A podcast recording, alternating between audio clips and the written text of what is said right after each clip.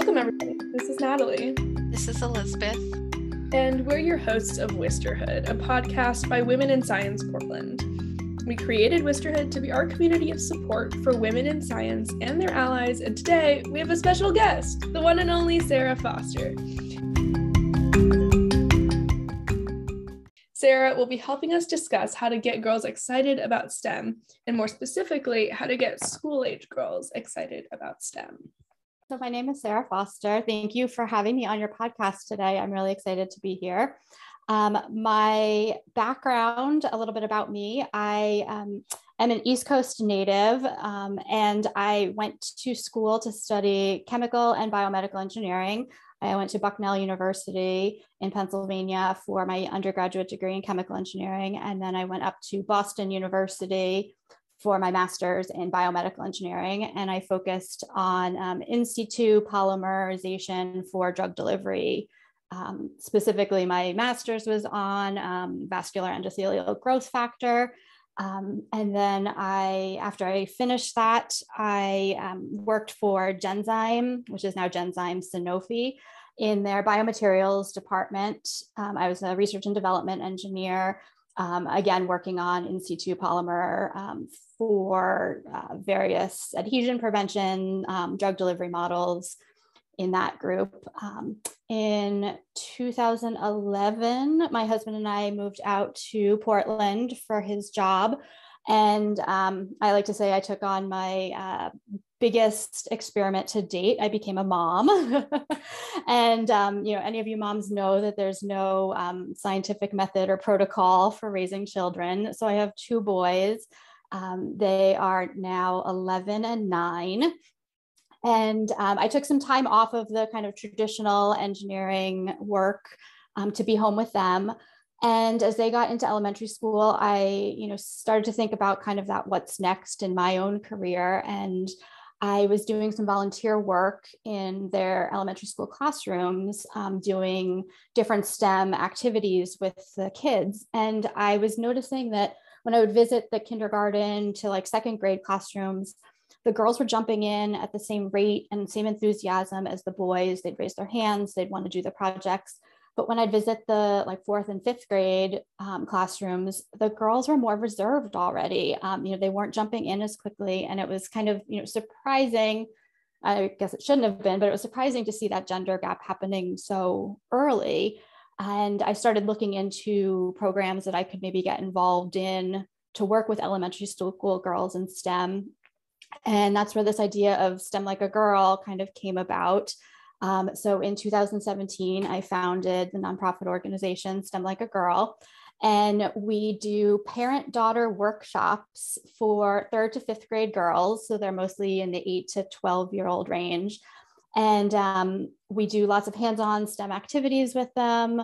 And um, what's really fun is they work with their parent or other adult caregiver at our workshops so that both um, the parent and the girl can um, you know, get excited and learn together and work together as a team and really kind of build the confidence in STEM as, as a group. Um, so yeah, that's a little bit about me.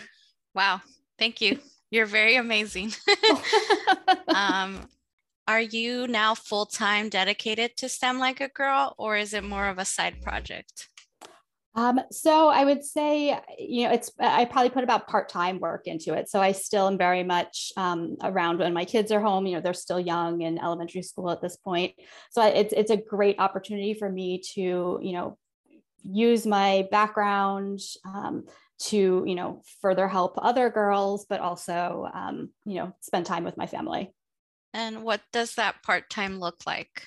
oh, it looks different every day. Um, you know, during COVID and having kids home with me was, you know, definitely trickier.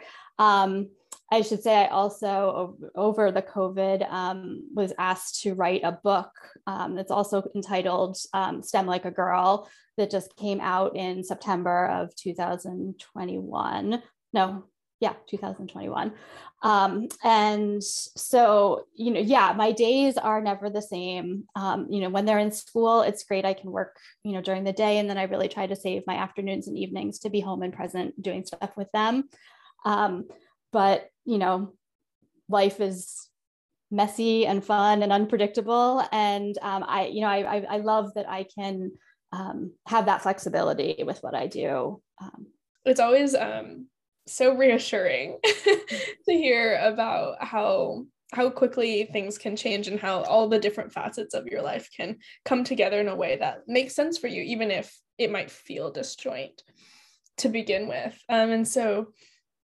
to like maybe start backwards. So now, um, sort of in this part time um, nonprofit STEM like a girl, girl role, as well as sort of just in like your daily living a mom life and person life role. um, what um, what is your like sort of daily basis? Yeah what do you feel like are the best and the worst parts of what you do? Yeah i mean the best parts of my job are when we have our workshops and we get to see the girls faces. Um, so the you know if you've worked with or had you know young girls in this like 8 to 12 year old range it's such a fun age because they're old enough that we can do some pretty cool projects with them but they haven't quite reached that like i'm too cool for you middle school attitude so they're so expressive when you know when something in our workshop and they get get it to work out um, the project that they're working on they will you know high five you and jump up and down. And just seeing their excitement is definitely the best part of my job. It makes all of the you know back end planning stuff worth it. Um, and yeah i just i just love when we actually get to have our workshops um, you know on a day-to-day basis. So i am the president and the founder. Um, so I'm, and I'm very much um, involved in the hands-on day-to-day work. Um, our board and all of us are 100% volunteer based. So, um, you know, we're really in it because we're passionate about this. So, um, you know, my day can be playing around with new activities. So you know making slime or um, you know i was extracting dna from a strawberry and you know things like that. So you know a lot of just fun playing around um, with uh, with the different projects that we'll do with the girls. Um, you know i can i'm try, talking with um, local community um, organizations and um, industry people to you know recruit volunteers um, so, you know, it, no one day is ever the same. Um, you know, I think the hardest part is just finding the time to do everything. Um, you know, I have big, big goals and big dreams of what I would like to do, and just, you know, recognizing that I can't take on everything at once. Um, and, you know, knowing when to say, no, we need to slow down, or yes, you know, we need to kick our butts into gear and you know get this to to work. So um, i think that would be the hardest is just you know finding the resources which is mostly a time resource issue of um, you know being able to do all the stuff that i want to do. WIS is also uh, an all volunteer sort of run organization. And i was just wondering if you could just talk a little bit about like what are i think there's some there might be some really positive experiences and like you know um, things that come out of like an all volunteer run nonprofit.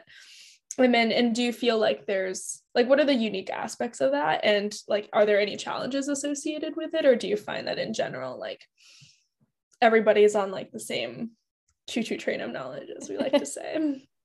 Um, I, I i love that we are all volunteers. I think um, it just shows how passionate women are towards you know these kind of things um, and want to get involved.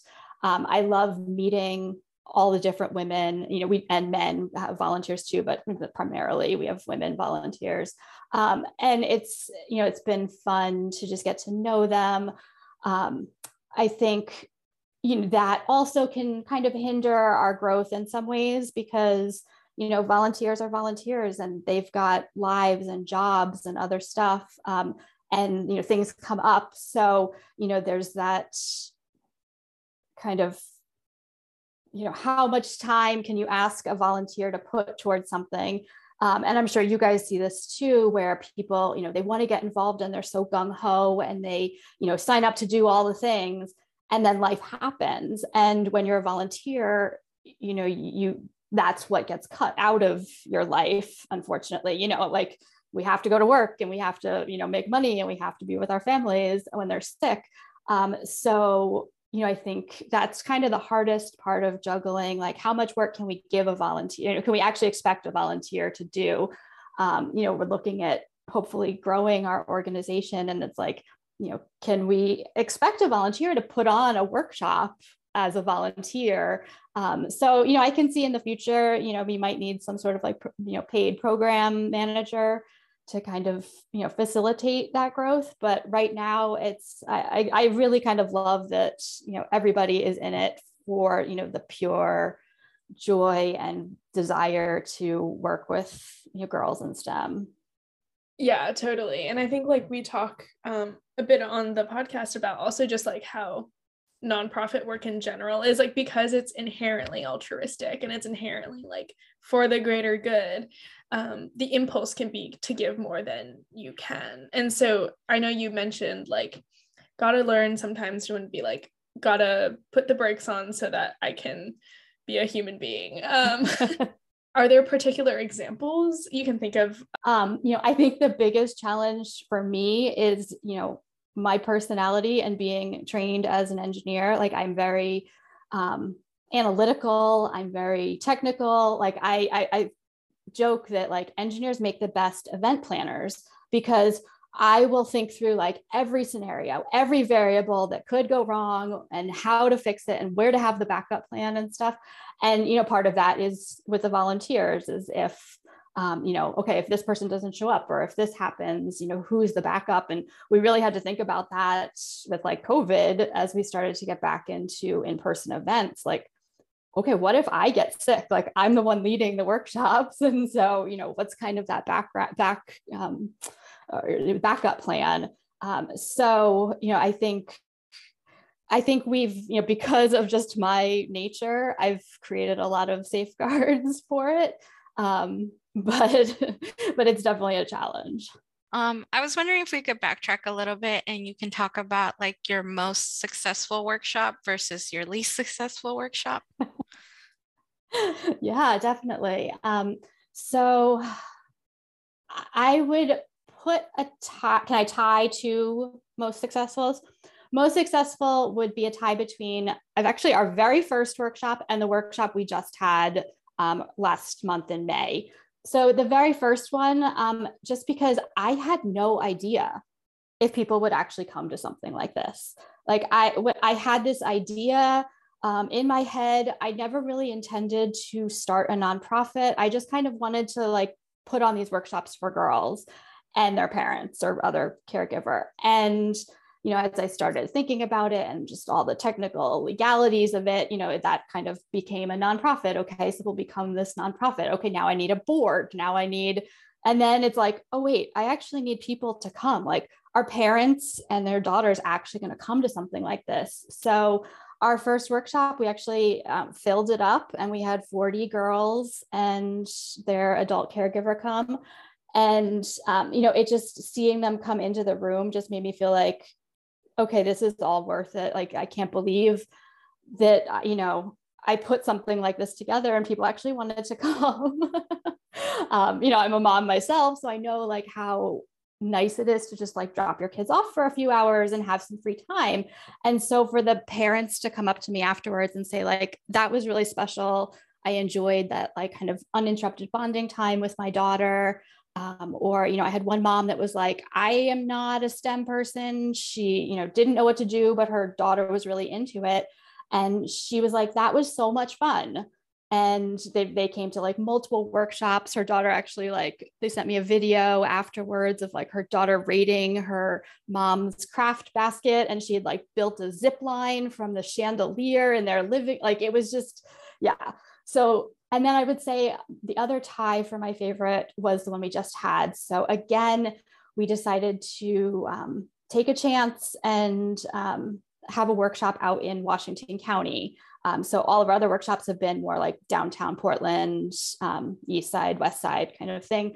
But um, we really wanted to try to target some of the you know communities out, you know, and more western um, than Portland. And uh, so again, it was like and it was post covid so we hadn't really been you know marketing or advertising and stuff in the same way and it was just like our family is going to want to come um, and you know, it, it worked out so well. We had 30 new girls to our program. Um, and so, you know, those kind of things I find I am very risk averse, but when I take the risk, you know, it, it, that's where I feel like, you know, you get the best reward from it. So um, I would say that those two were my, my favorite workshops.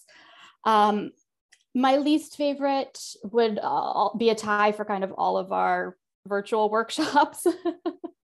um, and you know, it's not that anything was wrong, but you know, it, it's just it's such a different feel. I'm so glad that we had the platform and the ability to transition our workshops to a virtual format and make those adjustments and figure out how to get supplies to the girls um, and things like that. But you know, it's just not the same when you're you know sitting here staring at little boxes and everybody's muted and you're like, "Are you having fun?" Like I can't tell. Virtual is not as fun. Um, it's it's okay. Like I had to do a virtual workshop with parents and we had to make Play-Doh. Here's a lesson: make the Play-Doh or at least test out the Play-Doh before you do it on camera. because my Play-Doh did not turn out and it just looked like a big old mess and I did not want to show it to the parents. yeah, but, yeah. But that's uh, you know, you can use that as a teaching, you know, that like science doesn't always go as we expect it to and how how can we learn from that, right? um, so I have another question. How diverse are your group of girls? Um, you know, so that's something that we as a board are really kind of putting in some resources to. Um, we you know, unfortunately, kind of pre right pre COVID, we had gotten to the point where we felt we had, you know, established our program, um, that it was working, we had everything kind of flowing, and so then we were shifting more towards like a strategic plan of both growth and increasing diversity. And you know, then COVID hit, and all of those plans got put on hold. Um, so we're back to um, really, you know, working on that now. Um, we have a dedicated outreach coordinator. Um, and you know, I, so the, this last workshop that we had was probably our most diverse um, of the people that responded to the questionnaire of um, you know either their ethnicity or their race. Um, we had about 40% um, of the uh, families say that they identified as non-white. Um, and then the other 60% um, were were white um, one of the things I think is interesting is that we get about 50 50 of um, participants whose parents have a STEM background of some sort. Or, um, versus who don't, and you know it's it's always interesting to see kind of what attracts them to our program. So you know we're really we are really working on ways um, that we can bring our program to you know a more diverse group of girls. So if you have any ideas of how to do that, you know, we're all ears for that one. it seems like in the workshops, the um, that it's like very much a team um, like collaborative exercise and on top of that like a family either like chosen or like blood relative family type beat um, and i think that that's um, so important because we rarely talk about how much like how important families are to um, really making sure that that you know a STEM journey stays like a journey and not really just like a blip. Because um, yeah. I yeah, like we talk a lot about things like the leaky pipeline, but like women don't exist in vacuums, and that's like really the problem. and I think especially you know with girls that are you know eight to twelve years old, so much of what they're interested in is what their parents kind of want them to be interested in, or you know the parents are the ones signing them up for the camps and the different programs that they're doing. And um, so you know that's why i think it's important um, to have that you know parental or caregiver you know adult um, aspect to our program because you know we want the parents to see that like wow my daughter's really into this um, I want to keep doing these kind of things at home and give them the tools. So, like most of the projects that we do at our workshops, you know, involve materials that you would have at home anyway. So, lots of like craft sticks and straws and tape, lots of tape. Um, and so, you know, we want to show the parents that like you don't need to be buying these expensive kits or, you know, have a this extensive background in STEM to be able to do these projects with their with their daughters.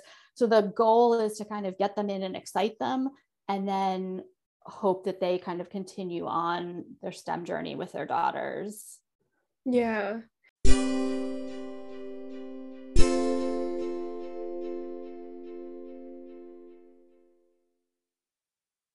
Obviously like in the title is like STEM like a girl. And so I'm wondering like what is the role of boys and non-binary kids sort of do you in, see like in the organization at, if at all or like how, how do where do they exist in this picture?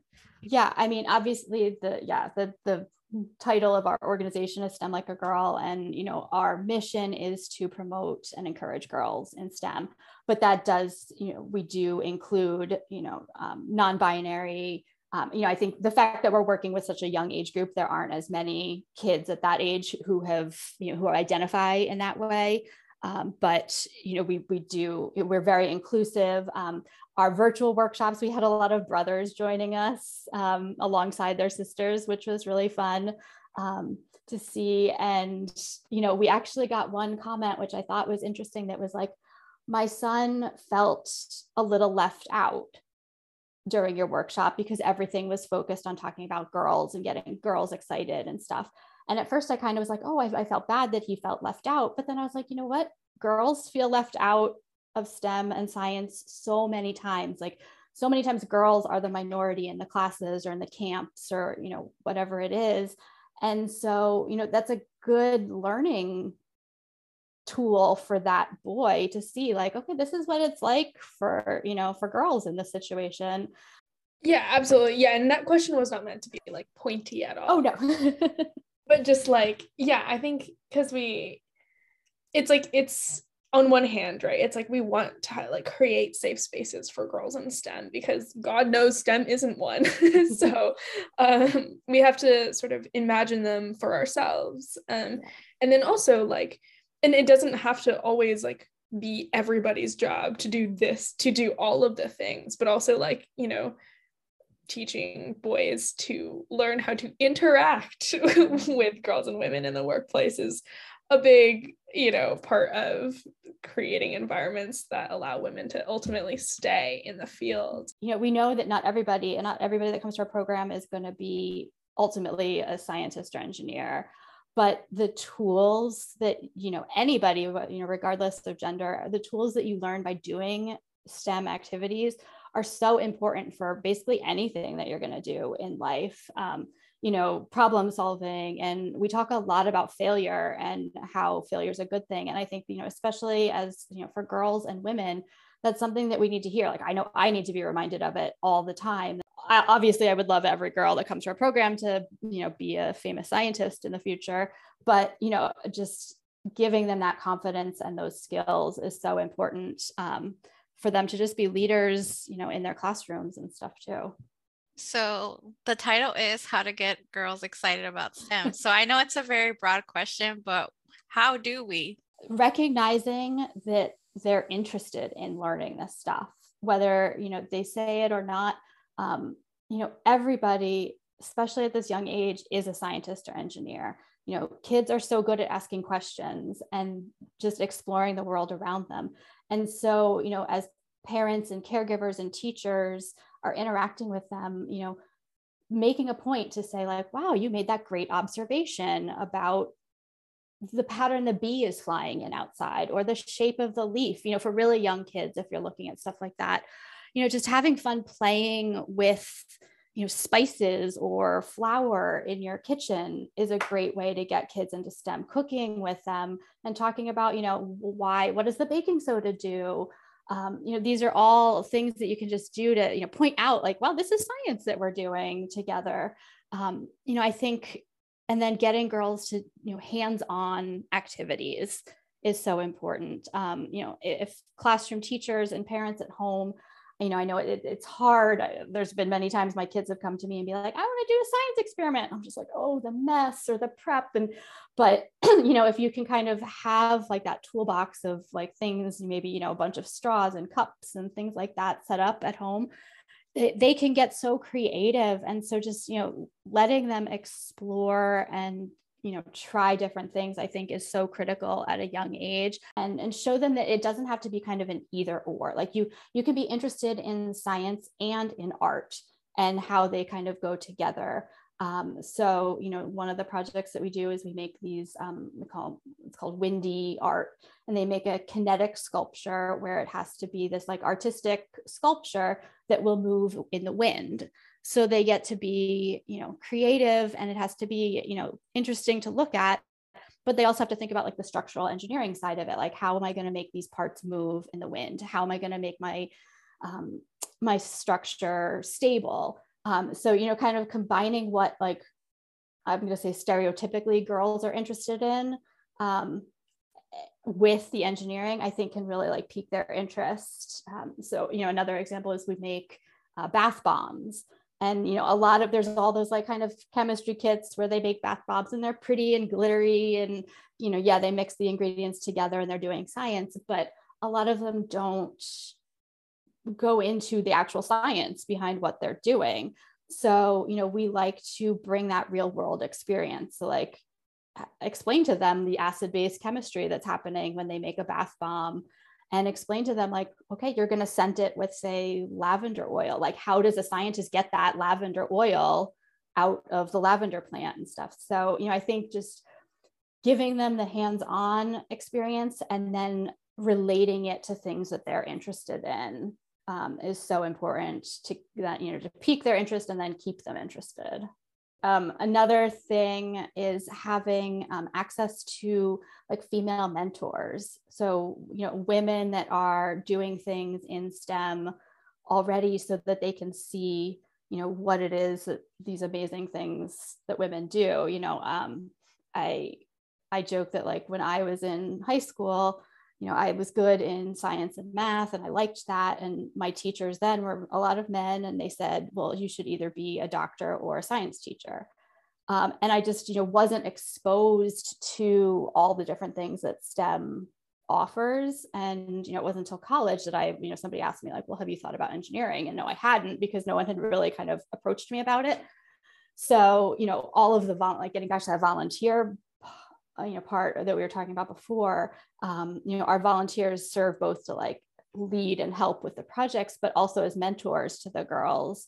Um, and so we have like during our workshops we have a mentor panel where the um, women can you know, tell what it is that they do as scientists and engineers.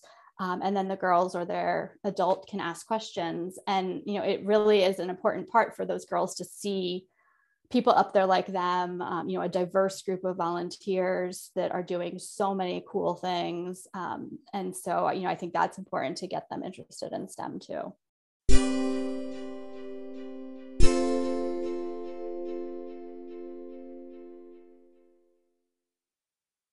To like maybe transition the conversation a little bit to your own journey in STEM since you so beautifully have sort of opened the door to what it was like to be in school. Um, can you talk a little bit about like your science journey? And like you said like you know nobody really was like have you thought about being an engineer? Who was the person who prompted that question to you? And what was that like? Yeah yeah i remember it was my freshman year of college and I was taking, you know, all the chemistry classes thinking I was going to be a pre-med major. And I just had this like realization like I don't really like this. I don't want to do these classes. I don't want to be a doctor. Um, and I just didn't really know what else to do. And I remember my advisor was like, well, you know, you've taken all this chemistry. Would you think about chemical engineering? And um, I joke that like I don't like chemistry, but I really liked chemical engineering. And it was, you know, the application of what I was learning. So like sitting there memorizing all the, you know, equations and all of that, all the reactions and stuff wasn't interesting to me, but you know, it was how to apply that. And so when I switched into engineering, it was just, you know, kind of that light bulb went off of, you know, what I could do with my interests. Um, and I was really lucky to have um, several female um, advisors and professors during both my undergrad and graduate program um, that you know were supportive of me and the other women in our classes.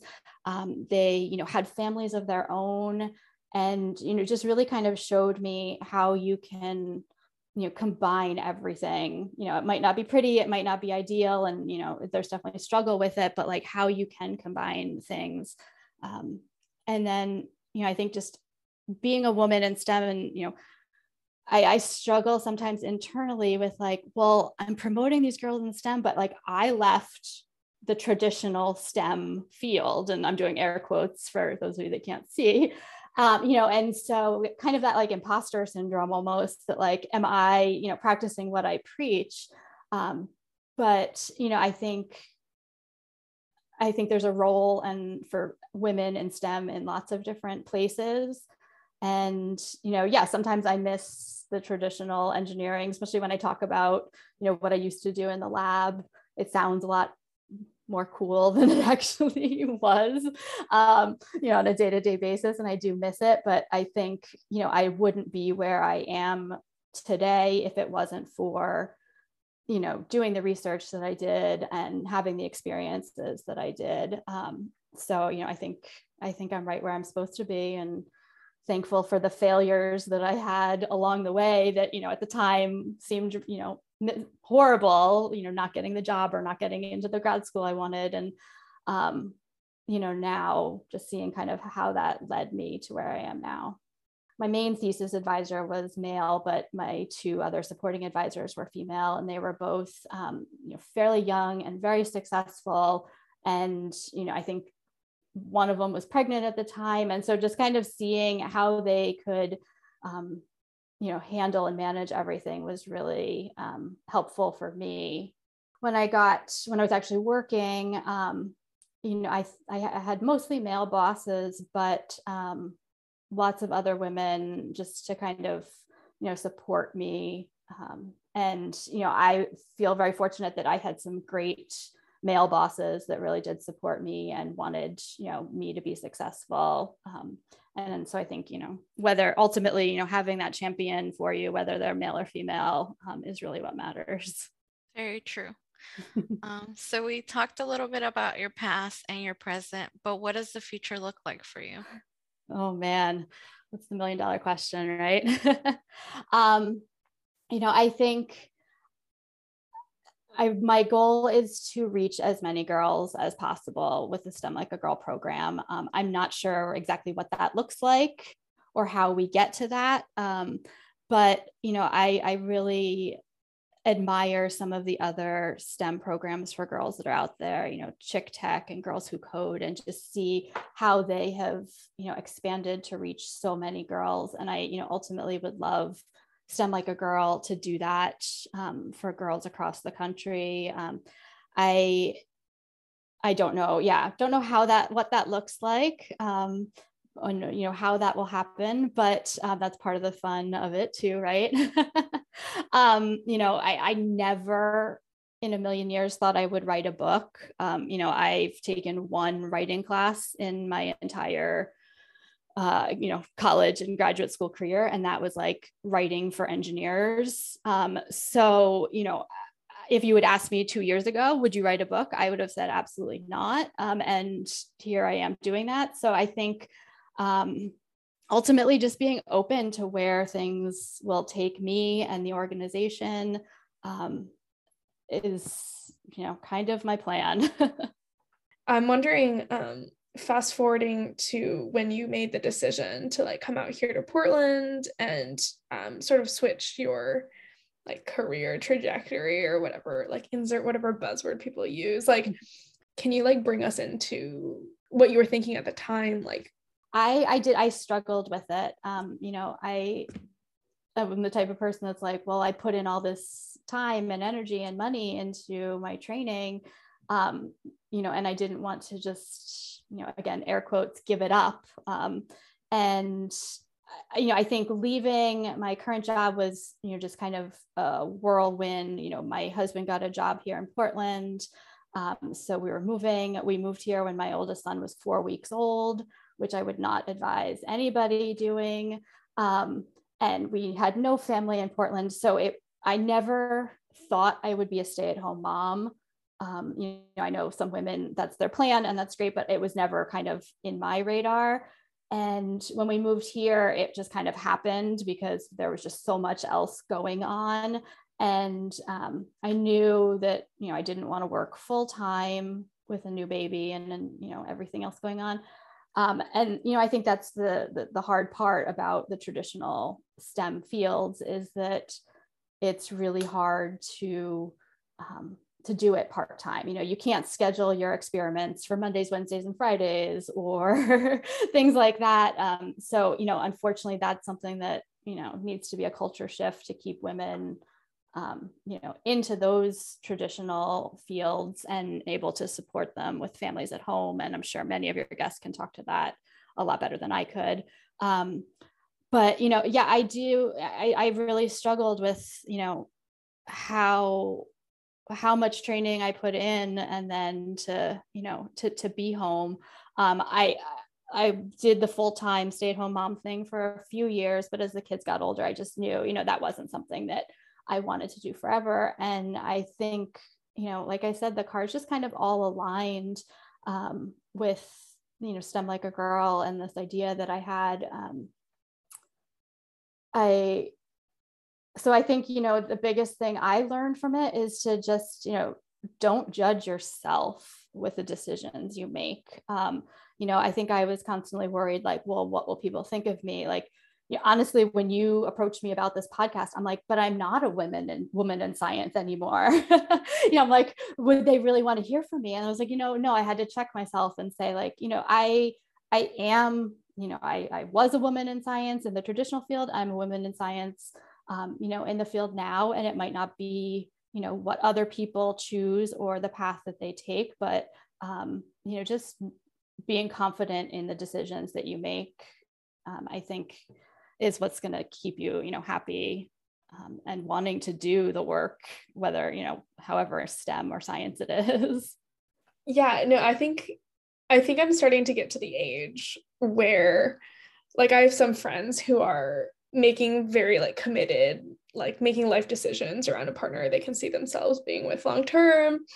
Um, and i also have friends who are just like so entirely not in that space and both of those things are like super okay. Um, and i think that i mean as maybe we get older I think maybe the value judgments start changing. And so I'm wondering do you ever feel like you faced either external or internal value judgments on either of those sort of paths you were on? Um, and like, what is what was that like? Or if you felt like people were generally supportive regardless?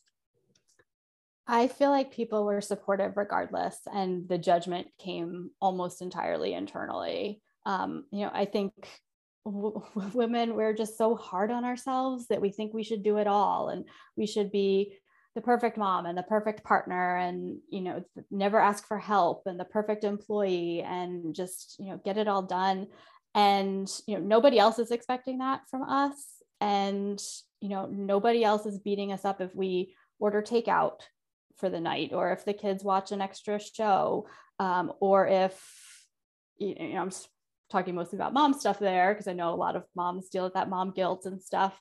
Um, but yeah, you know, I think just as I've gotten older, I definitely feel like I am able to, you know, not judge myself as as harshly um, and know that I'm doing, you know, the best that I can right now, kind of thing.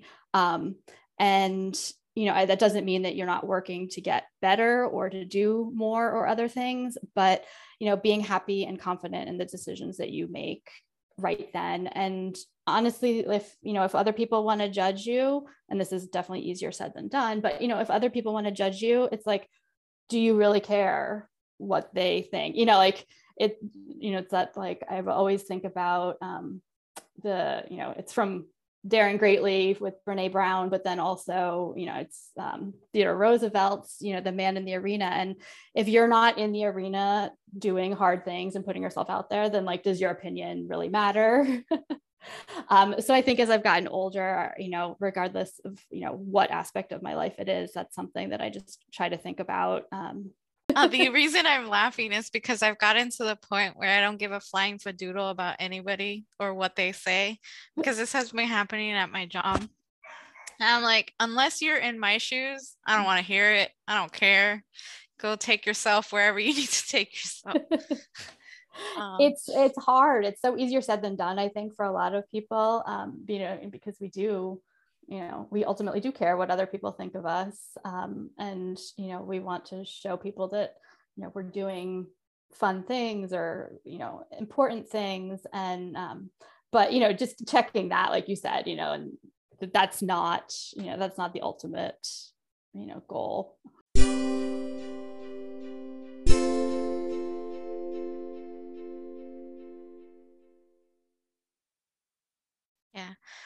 Um, so I was wondering if you could talk a little bit about your book. Is it mostly just about how you founded uh, STEM Like a Girl, or is it like activities that you can do at home? No, yeah. So um, it actually, the main parts of it, there's two main parts. Um, so I interviewed and photographed 35 girls from all over the country that are in, you know, eight to 12 years old, and they um, they talk about how they do STEM in their everyday lives as you know young girls and they talk about their favorite projects how they got interested in it um, you know what happens when a design or experiment doesn't go their way and how they you know how that makes them feel. And so the the the main point of the book is to show young girls everywhere um, you know what they can do as young girls in stem that you you know there's so many books out there which is great that talk about you know famous women in stem. But to see somebody that's their age that looks like them um, that's interested in the same things as them is so powerful for other girls. Um, and then mixed into that are 15 um, at home activities that the girls can do and they're fully illustrated. Um, so you know it, it's it's really a, a, tool it's a great way for me for to take stem like a girl to more girls. Yeah totally. We were wondering potentially before we close out if you would like to play a game. Ooh, I love games. we wanted to play a game with you called This versus That, a game adapted from the Versus Poetry podcast. We're going to ask you to choose either the best or the worst of something, and the only object to this game is to try and answer as fast as you can. Okay. Do you want to pick best or worst of something? Uh, we'll go positives. We'll go best. Okay, so all the categories you have to answer the best of something. Okay. Um, so the best cookie chocolate chip, undercooked chocolate chip cookies. Okay. That's a real controversial statement. I mean, do you do you like the outside crunchy or no? It's like the whole thing. No, I want the whole thing like mushy. yes, amazing. Um, also, like we love the decisiveness. Um, that was an easy one. That was a no-brainer, but you know. um, how about like the best Portland thing to do? Ooh. Uh, go for a run in Forest Park. Best TV show. Friends. Classic. Yeah, sorry, going going way back. I I am a firm believer that everything in life can be related back to something that happened on Friends. So okay, here definitively was Ross and Rachel on a break. No. oh, okay. All right. Um, what's the best decade? Ooh. Well, you know, so I'm 41, so I've had four decades of life. Um, I would say the best was my 30s. Um, you know, I think that's when I had my kids. That's when I really, you know, that's when I founded STEM Like a Girl. That's when, you know, I bought my first house. Um, there's just a lot happening and it was a lot of fun. Okay, this one's a little bit weird. What's the best YouTube rabbit hole to go down? oh, YouTube. I get sucked in on like hair tutorials. Even though I don't do much with my hair, it's either in a ponytail or it looks like it does right now. But for some reason, I just find them mesmerizing. I feel like it's really there for the ASMR. um, what about the best thing, like the best aspect or the best part about being an engineering major? You just get to do cool stuff. I mean, you know, I, I sometimes I pinch myself every day that like my job is making bath bombs and building catapults to shoot marshmallows at my kids. Like it, you know, that's it's just so fun. There's just so much you can do that I feel like you never get bored. Okay, last one. Where's the best place to get work done? Um, yeah, that that honestly anywhere that my kids are not. that makes so valid. We love to hear it. yeah, we love the honesty. Yeah. Um, so before we go, would you like to like tell people about your Instagram, your website, wherever they can reach you? Yeah, so you can find us at stemlikeagirl.org online. Um, we have a tab for volunteer sign up. So if any of your listeners are interested in getting more involved with our program, um, definitely check that out. Um, our Instagram is stem like a girl underscore org. Uh, Facebook is STEM Like a Girl, and if you're interested in the book, you can get it at um, you know any of the online retailers or um, a lot of you know especially Portland, um, a lot of the local um, local shops have it too. And you can always reach out directly to me. My email is um, sarah at stemlikeagirl.org. I'd be happy to chat more. Perfect. Well, thank you so much. Um, Yes. Thank you, thank so you for having me. It's been a lot of fun to just kind of chat all things STEM and life and women and motherhood and all the craziness that we're all dealing with, right? Before we sign off, we wanted to give you three easy ways that you can support WISP PDX. If you have Instagram, you can go to at Women in Science PDX and follow us. Make sure to like at least our most recent post so that the algorithm knows that you might want to see this content. Um, Instagram's algorithm recently went through a change where you might not even see all the photos posted by the people that you follow. So this way you can stay on top of all the new events, blog posts, and podcast episodes that we work hard to put together for the community. The second thing you can do is just subscribe to our um, podcast on the platform that you listen to it, uh, listen to it on. And third, if you feel comfortable and have the resources to donate to our nonprofit, you can head to womeninsciencepdx.org slash donate.